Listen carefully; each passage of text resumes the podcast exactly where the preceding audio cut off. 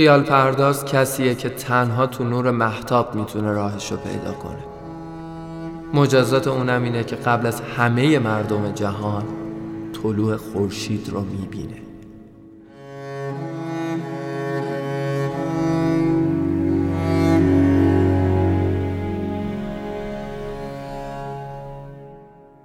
محیط سیرک همیشه برای مردمی که از بیرون بهش نگاه می‌کنن روحیه کاریزماتیک داره. مردم اونجا رو مثل یه خونه می‌دونن. خونه که با اغلب خونه هایی که می‌شناسیم فرق داره. در اصل ما آدمای معمولی برای استراحت و فرار از هیجان و هیاهوی روز و خستگی کار به خونه پناه می‌بریم. خونه جایی برای از بین بردن دلتنگیامونه. اما سیرک می‌تونه خونه هیجان ما باشه. توی سیرک نباید دنبال هیچ قاعده و قانونی بگردیم. هیچ رازی رو هم نباید بدونیم. هیچ تفسیری از چادرهاش هم نداریم. همینه که سیرک رو جذاب می‌کنه. چون در عین اینکه قواعد سفت و سخت خودشو داره از هیچ قانونی هم تبعیت نمی‌کنه.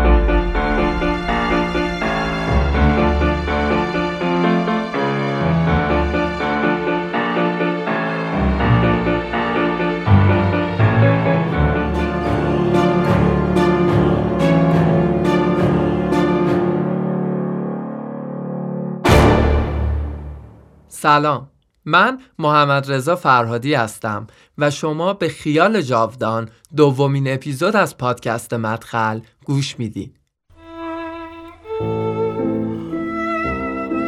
ما یعنی من محسا بدریان و پدرام اسکری توی هر اپیزود پادکست مدخل سعی می‌کنیم تا یک کتاب رو از نقطه نظر خودمون تحلیل و بررسی کنیم کتابی که برای این اپیزود در نظر گرفتیم کتاب سیرک شبانه نوشته خانم ارین مورگنشترن هست نسخه که ما برای این اپیزود ازش استفاده می کنیم نسخه چاپ شده در نشر ایران بانه که کار ترجمهش رو هم سرکار خانم مریم رفیعی عزیز عهدهدار بودند.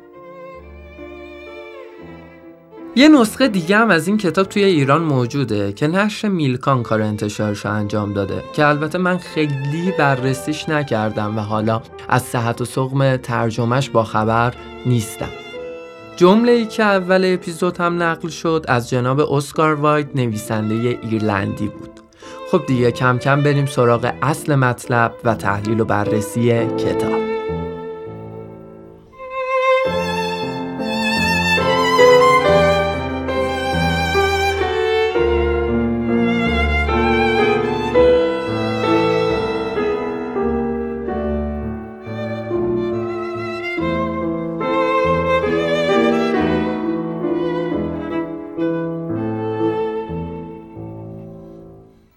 سیرک شبانه از بطن هنر، عشق، زندگی، تاریخ، افسانه حتی جادو سر بلند کرده. فانتزیه که توش ما می‌تونیم با شخصی ترین و مهمترین موضوعاتی که ذهن نویسنده رو درگیر خودش کرده روبرو بشیم. سوالایی که رد پاشون رو می‌تونیم در خیلی از آثار هنری برجسته حالا چه توی ادبیات چه توی شاخه‌های دیگه هنر مثل مجسمه سازی، نقاشی و بقیه هنرها جستجو کنیم. فکر می‌کنم شاید یه دلیلش هم این باشه که خانوم نویسنده خودش نقاش هم هست.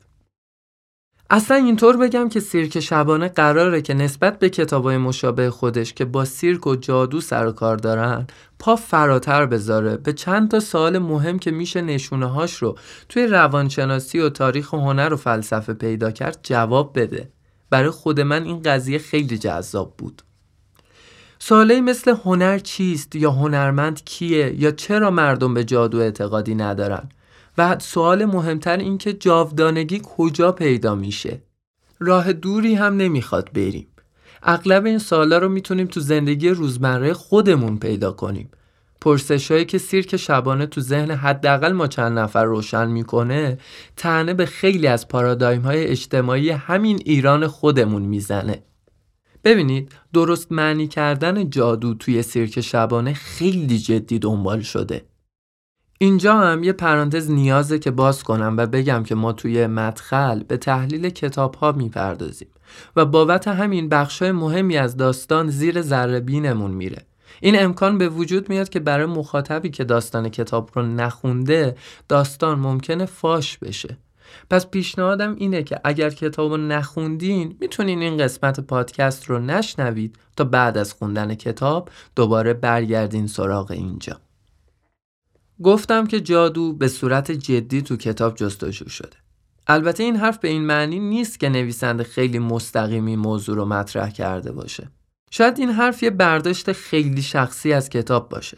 اما در هر صورت از محور بحث اصلی کتاب خارج نمیشیم و خودمون رو وارد بازی مرگ معلف و اصالت خواننده نمی کنیم.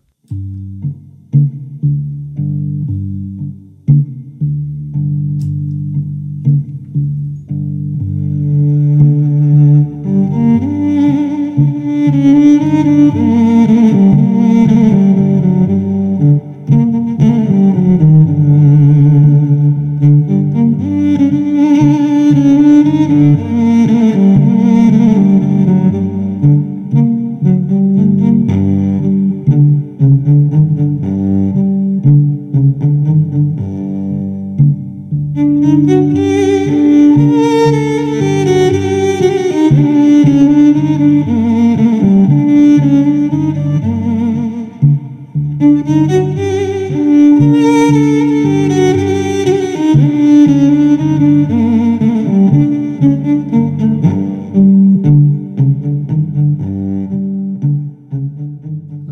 بحث رو بتونیم درست جلو ببریم به نظرم بهتره که خلاصه جونداری از کتاب رو اینجا مرور کنیم.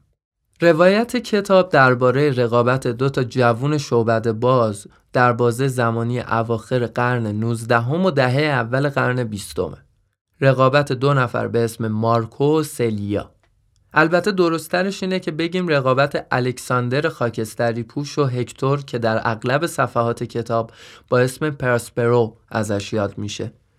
داستان به خاطر نوع روایت غیر خطی خودش ممکنه که این فرض رو به وجود بیاره که بتونیم اون رو توی دسته داستانهای بلوغ قرارش بدیم. داستانهای بلوغ یا coming of age story گونه ای از داستان توی سینما و ادبیاته که تمرکز اصلیش روی کاراکتریه که داره از دوره بلوغ به سمت دوره جوانی میره و ما با رشد فکری یا اخلاقی یا سنی کاراکتر مواجهیم.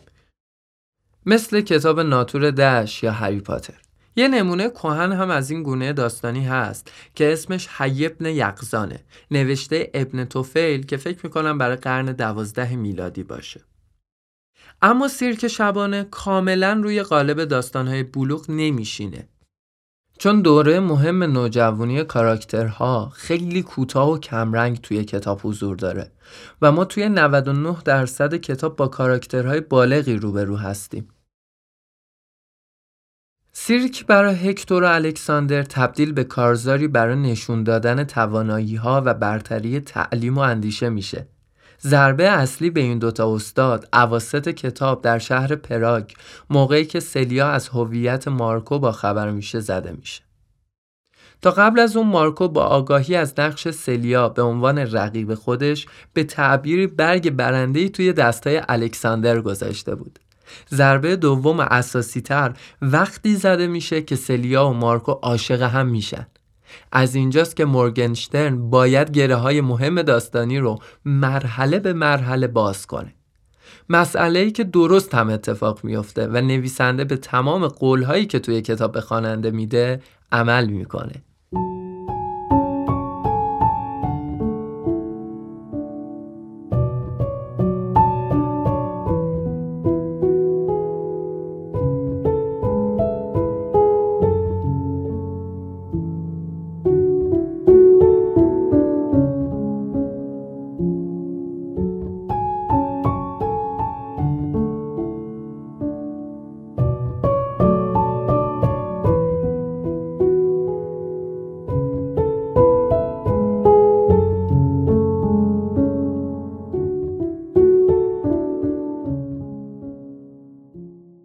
نکته قابل توجه توی سیرک شبانه نحوه پرداختن نویسنده به چگونگی روند مبارزه بین سلیا و مارکو هستش.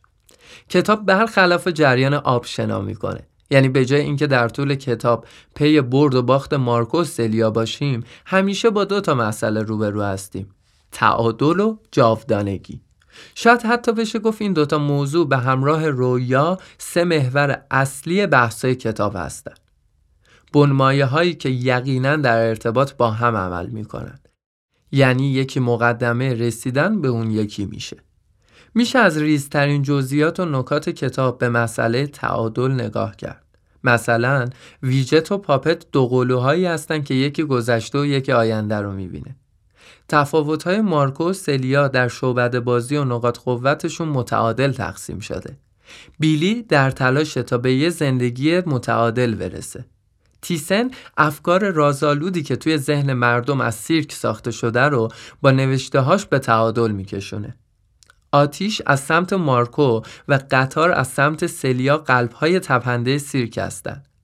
سلیا دائما در سفر اما مارکو ساکنه و تو لندن به کارهای سیرک رسیدگی می‌کنه. الکساندر نماینده آموزش قدیمیه و هکتور نماینده آموزش های جدید. مارکو کاریکاتور متعادل شده از الکساندر و سلیا کاریکاتور بسیار متعادل تر از هکتور. سیرک ساکن نیست و به حد کفایت توی شهرهای مختلف جهان حاضره. نبودن یکی از نفرات از هسته اصلی پایگزاران سیرک نقص توی سیرک به وجود میاره. می‌بینید بسیار نمونه های زیادی توی این کتاب هست که میشه ازش گفت و نمونه دیگه می‌بینیم که خانم مورگنشترن تو طول کتاب مدام تلاش می‌کنه تا زوجهای تعادل رو برای رسیدن به فرجامی خوب به خواننده عرضه کنه. حتی توی فصلی از کتاب از زبان ویجت قصه جادوگر محصور در درخت رو تعریف می‌کنه. داستان به هم خوردن تعادل که به فاجعه ختم میشه. مسئله جاودانگی نسبت به مسئله تعادل حضور کمتری داره. شاید حتی بتونیم بگیم که فقط در دو جای کتاب مستقیما بهش نگاه شده. تو داستان جادوگر زندانی در درخت و در فرجام کار مارکو سلیا. از سمتی تلاش های هکتور و الکساندر برای غلبه به همدیگه مخالف جاودانگیه. اصولا شکل پایان گرفتن این مبارزه در تعارض شدید با جاودانگیه. تلاش های واهی و اشتباه برای رسیدن به جاودانگی. دو تا استاد بزرگ شعبده که یکی سابقا شاگرد دیگری بوده تفاوت سلیقه و تفکر باعث میشه که هکتور به عنوان شاگرد از پیش الکساندر بره و از اینجاست که مسیر غلط برای رسیدن به پیروزی و جاودانگی تو ذهن این دوتا مرد شکل می‌گیره. مبارزه‌ای که برای جاودانگی درش باید یکی از طرفین بمیره. اصرار بر این مبارزه های طولانی مدت نشون دهنده ترس این دوتا پیرمرد از شکست مستقیم از همدیگه است. پشت شاگرداشون پنهون میشن. مرگ مانع اصلی آدم ها برای رسیدن به جاودانگیه. پس طبیعیه که هکتور و الکساندر به جای تبدیل شدن به یکی از مهره های شطرنج به گردوننده های مهره شطرنج مبدل بشن. همین موضوع ضربه اساسی به چرخه تعادل می‌زنه. سند این حرف هم نقل قولیه که تسوکیکو بندباز سیرک برنده مبارزه قبلی و شاگرد سابق الکساندر در مورد عشق خودش به مبارزی که شکستش میده می‌زنه. خودش رو نماینده آب و اون رو نماینده آتش معرفی می‌کنه. با مرگ عنصر آتش به تعبیری یکی از عناصر اربعه از بین میره و تعادل به هم می‌خوره. روش دیگه نویسنده برای قدردانی از تعادل عشق. نوعی غرور در رفتار مارکو و سلیا تا قبل از ملاقات در پراگ و بعد از اون در ملاقات داخل خانه شاندرش مشهوده. اما عشق هر دوی این مبارزین رو به سمت یک تعادل می‌بره. ذهنشون رو برای دونستن نحوه فرجام مبارزه حساس تر می‌کنه.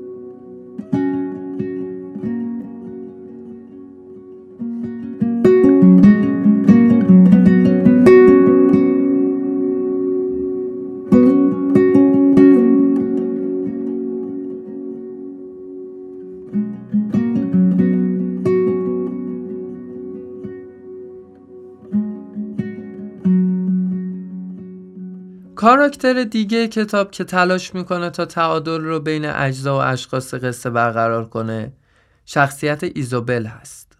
ایزوبل از اولین صفحات کتاب حضور داره. اولین مواجهه ما با ایزوبل موقعیه که اون از قطار جا مونده و مارکو دفترچش رو تو خیابون گم کرده.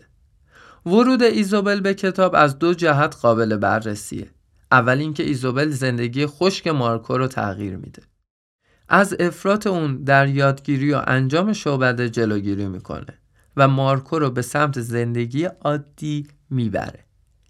میشه حتی گفت ورود ایزوبل به زندگی مارکو باعث میشه که در ادامه مارکو بتونه راحتتر عاشق سلیا بشه. ایزوبل هم مثل تمامی کاراکترهای کتاب ویژگی منحصر به فرد خودش رو داره. توانایی خوندن کارت های تاروت و آگاهی زمینی از آینده مردم. در نیمه اول کتاب ایزوبل حضور 100 درصدی توی سیرک نداره و تو کشمکش با مارکو برای حضور توی سیرک هم هست. ایزوبل سعی می‌کنه با روحیه شوخ و لطیفتر خودش حریم سفت و سخت مارکو رو بشکونه و موفق هم عمل می‌کنه. عشق مارکو به سلیا نتیجه همین تعادله. اما تعادل اصلی که ایزوبل در دل داستان ایجاد می‌کنه تو نیمه دوم کتاب اتفاق میفته وقتی که حضورش در سیرک قطعی و با اهمیت میشه. به عنوان جاسوس مارکو به سیرک ورود می‌کنه و به خاطر علاقش به مارکو و رفتار خوب سلیا با خودش حریم تعادلی رو از بین این دو نفر و سیرک ایجاد می‌کنه تا کسی هم آسیبی نبینه. زمانی این تعادل مشخص میشه که تیسن میمیره و آینده سیرک وابسته به تصمیم بیلی میشه. توازن بین مارکو و سلیا محو میشه و اینجاست که برای اولین بار وجود سیرک به افرادی غیر از سلیا و مارکو وابسته است. به بیان دیگه خانم مورگنشتن به طرفداری از توازن بین ایده های متضاد و تقابل اندیشه های کهنه و نو بلند میشه. بحث جدیدی که میشه در ارتباط با کتاب مطرح کرد اهمیت قصه و قصه گویی در جوامع است. مسئله که نماینده اصلیش در کتاب کاراکتر ویجته اهمیت قصه گویی در سیرک شبانه باعث میشه تا به یکی دیگه از اهداف نویسنده در کتاب یعنی چگونگی خلق اثر هنری برسیم. توی گفتگوی فصل آخر کتاب بین ویجت و الکساندر جملات مهمی از زبان الکساندر خطاب به ویجت گفته میشه که من الان اینجا براتون می‌خونم. مرد خاکستری پوش با صدای غمگین می‌گوید داستانها عوض شدن پسر عزیزم. دیگه نبردی بین خیر و شر اتفاق نمیافته. هیولاها کشته نمیشن. زن جوونی به کمک نیاز نداره. تا جایی که من می‌دونم بیشتر خانوم های جوون خودشون از پس نجات دادن خودشون برمیاد حداقل اونایی که ارزششو دارن. دیگه های ساده پر از جستجوها و حیوانات و پایان خوش نداریم. جستجوها دیگه هدف یا مسیر مشخصی نداره.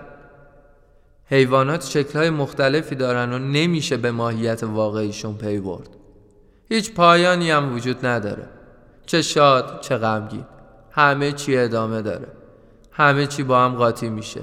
داستان تو بخشی از داستان خواهرته و داستان خواهرت بخشی از صدها داستانهای دیگه که هیچی معلوم نیست که این داستانها به کجا ختم میشن.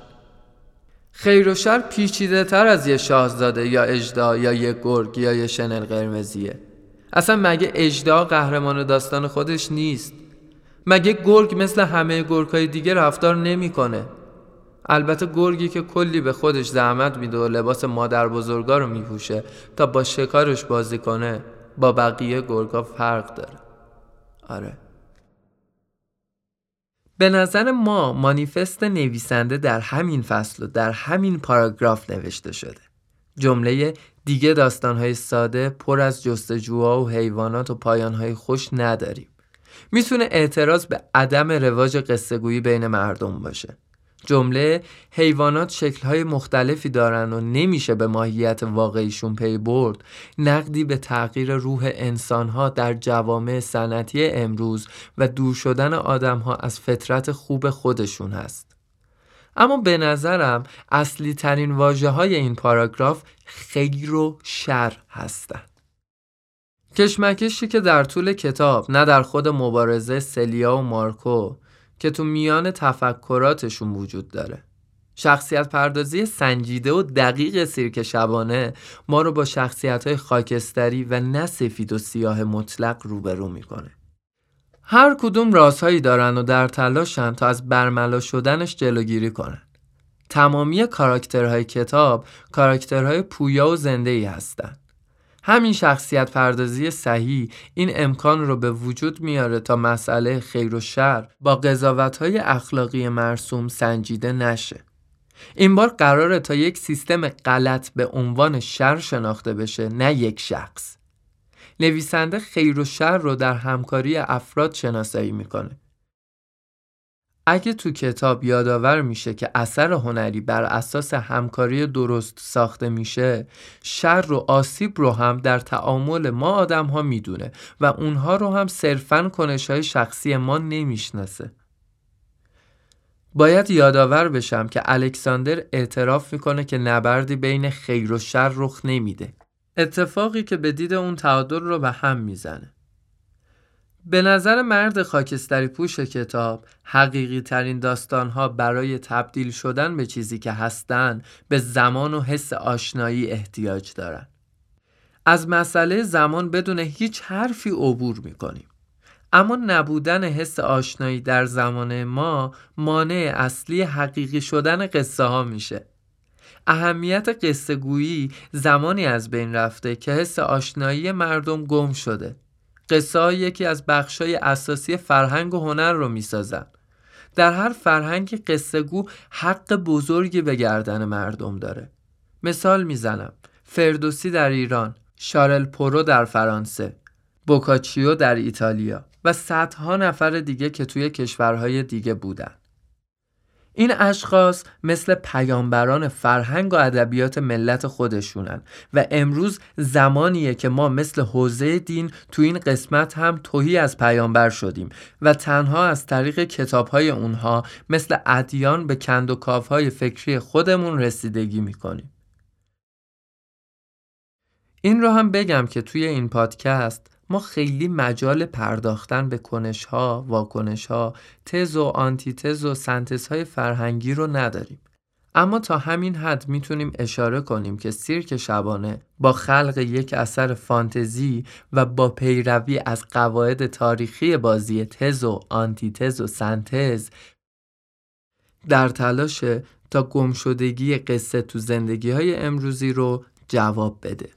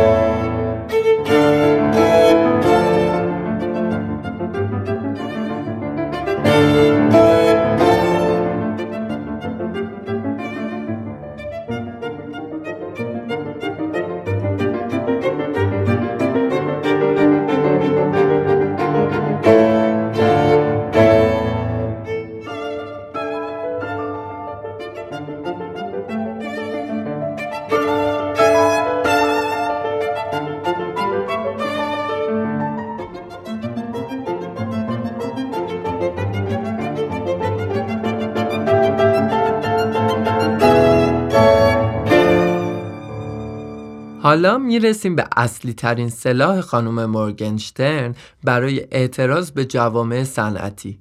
جادو. اگه دوباره به گفتگوی ویژت و الکساندر رجوع کنیم می‌بینیم که الکساندر جادو رو استعاره ای از آنچه که در جهان ممکن است و آنچه که برای ساختن داستان نیاز هست می‌دونه. الکساندر اعتراف می‌کنه که جادو به خودی خود در جهان وجود نداره و این رویاهای ماست که سازنده یک زندگی سالمه. رویا. چیزی که تو این دوره اغلب برای احمقها تلقی میشه. نمونه سینمایی همین مسئله رو تو فیلم لالالند می‌تونیم شاهد باشیم. توی این فیلم سباستیان و میا به خاطر داشتن رویا با هم رابطه پیدا می‌کنن و از طریق عشق به هم دیگه به رویاهای خودشون می‌رسن. در سیرک شبانه هم ما با همین مسئله به شکلی دیگه مواجهیم.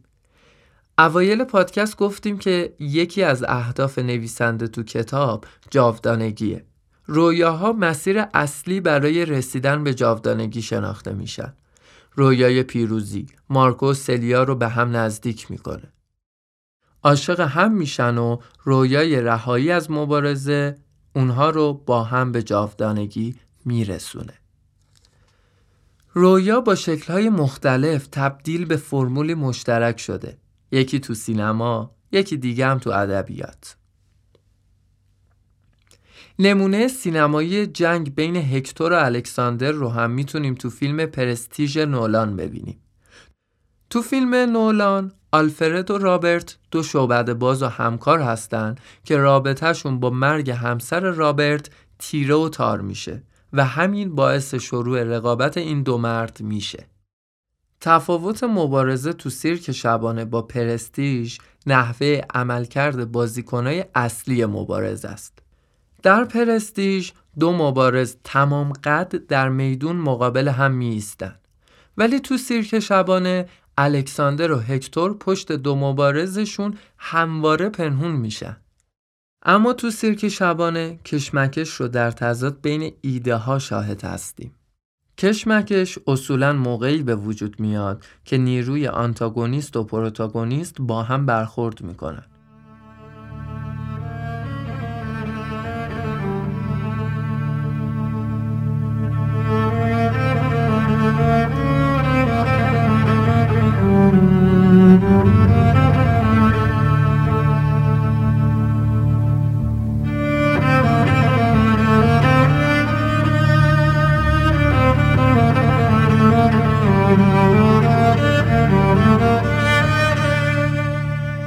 در هنر محور دیگه بحث نویسنده در کتابه.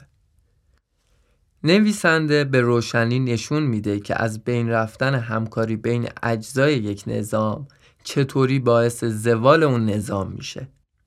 همکاری نکردن الکساندر و هکتور منجر به کشته شدن چند مبارز شده. اما مسئله سیرک پیچیدگی خاص خودش رو داره. این بار دو تا مبارز برخلاف جریان حرکت می‌کنن و عاشق هم میشن. این اتفاق البته برای تسوکیکو هم رخ میده اما تفاوت اون با سلیا و مارکو اینجاست که این دو نفر در برابر روحیه پدر سالارانه اساتید خودشون ایستادگی می‌کنن. روحیه ای که منبع اصلیش از نمایشنامه طوفان شکسپیر اخذ شده. در درام شکسپیر میراندا تماما تحت امر پدر خودش پراسپرو هست و از دستورات اون سرپیچی نمی‌کنه. تفاوت نوشته مورگنشترن با شکسپیر اینجاست که کاراکترهای اون یاقی میشن و تو روی بزرگتر و استاد خودشون میستن. به سمت هم میرن و با همکاری هم سیرک رو تبدیل می‌کنن به هیجان انگیزترین اتفاق روی زمین. همین مسئله در کتاب دیگه ای توی ژانر سیرک شبانه هم اتفاق میافته. کاراوال کتابی که از نظر شخصیت پردازی با سیرک شبانه می‌تونه برابری بکنه و از حیث مسئله پدر سالارانگی با سیرک شبانه اشتراک داره. در کاراوال هم اسکارلت برخلاف خواسته پدرش عمل می‌کنه و خودش رو به کاراوال میرسونه. روابط عاشقانه در کاراوال قلیزترن ولی توی سیرک شبانه مثل کاراوال رومنس با آب و تابی رو نمی‌بینیم. جادو در سیرک شبانه بیشتر از حیث معنا و مفهوم فلسفیش نگاه شده. به نظرم تعریف سینمایی جادو بیشتر تو کاراوال اتفاق افتاده و توی سیرک شبانه جادو فقط در جایی که نیازه وارد قصه میشه و با یک جهان کاملا جادویی طرف نیستیم. توی جلد اول کاراوال تا اواخر کتاب که ارباب کاراوال وارد قصه بشه ما با یک اسم طرفیم که کاراوال رو میگردونه اما در سیرک شبانه ما با کاراکترهای پشت پرده سیرک همراه میشیم و از جزئیات کارهای اونها با خبریم. نقش این شخصیت های پنهان رو در سیرک شبانه هکتور و الکساندر و توی کاراوال ارباب کاراوال ایفا می‌کنن. اینجاست که پروسه مقایسه کاراوال و سیرک این دو کتاب همژان رو روی دو طرف یک طیف می‌ذاره. روی یک سر طیف کاراوال رو داریم که از جادو آزادتر استفاده می‌کنه و قصه گوتره و سمت دیگه طیف سیرک شبانه هست که به دنبال سوالات عمیقتری میگرده. از نظر نوع روایت کتاب نوع روایت غیر خطی رو انتخاب کرده. اتفاقی که مدام خواننده رو بین آینده و گذشته معلق می‌کنه و کمتر باعث تعلیق تو قصه و هیجان در خواننده میشه. چون خواننده وضعیت رو در آینده مشاهده کرده و حالا که به گذشته برگشته داره روند و چگونگی طی شدن مسیر ختم شده به اتفاق رو بررسی می‌کنه. بابت همین سوسپانس تا حد زیادی در کتاب از بین رفته. اما این نوع روایت باعث شلختگی در اثر نمیشه و نویسنده به تمام قولهای خودش عمل می‌کنه و همه سوالاتی رو که تو ذهن خواننده به وجود آورده رو بهشون جواب میده. از این منظر کتاب به چرایی مسئله نگاه موشکافانه ای داره. حتی برای این کار صفحات زیادی رو صرف جواب دادن و گرهگشایی از اتفاقات متعدد کتاب می‌کنه. توصیفات طولانی توی سیرک شبانه مثل راه رفتن روی لبه تیغه. از یک سمت حجم کتاب رو بالا برده و ممکنه که مخاطب کم حوصله رو اذیت کنه. ولی از سمت دیگه هیچ نقطه مبهمی توی کتاب نمی‌ذاره. در نهایت باید بگیم که سیرک شبانه با تمام نقاط ضعف و قوت خودش نمونه جدید و جذاب و البته متفاوت از پدیده سیرک رو به نمایش می‌ذاره. ولی قبل از اینکه عینک تحلیلگری رو به چشم بزنیم و بخوایم صفر تا صد سیرک شبانه رو یک بار دیگه بسنجیم باید یادمون باشه فارغ از هر مسئله ای کتاب خانم مورگنشترن اومده تا معادلات دنیای منطقی ذهن ما رو هم به هم بریزه. همونطور که پیش های دقیق الکساندر و هکتور رو هم به هم ریخت. سیرک محلیه برای نقض منطق.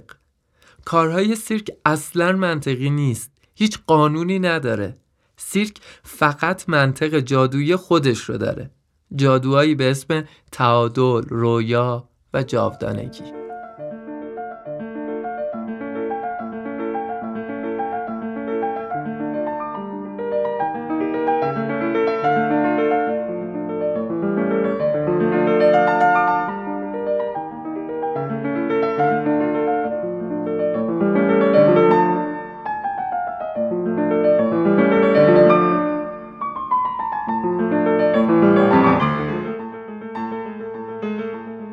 در نهایت باید بگم که افراد زیادی پای ساخت این اپیزود موندن و زحمت کشیدن که من از همینجا صمیمانه ازشون تشکر می‌کنم. اگر این اپیزود رو شنیدین و کتاب براتون جالب بود کتاب رو می‌تونید از کتاب فروشی راما با ده درصد تخفیف تهیه کنید. منتها نیازه که اسم پادکست مدخل رو ببرید. و اگر طرف غرب تهران هستید می‌تونید کتاب رو از کتاب فروشی هوپا شعبه گیشا با ده درصد تخفیف تهیه کنید.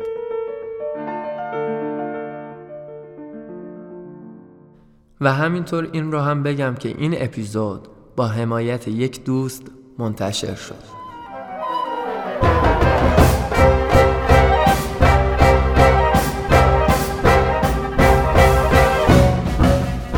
و باز هم در پایان تشکر اساسی می کنم از همکارانم یعنی محسا بدریان و پدرام اسکری عزیز.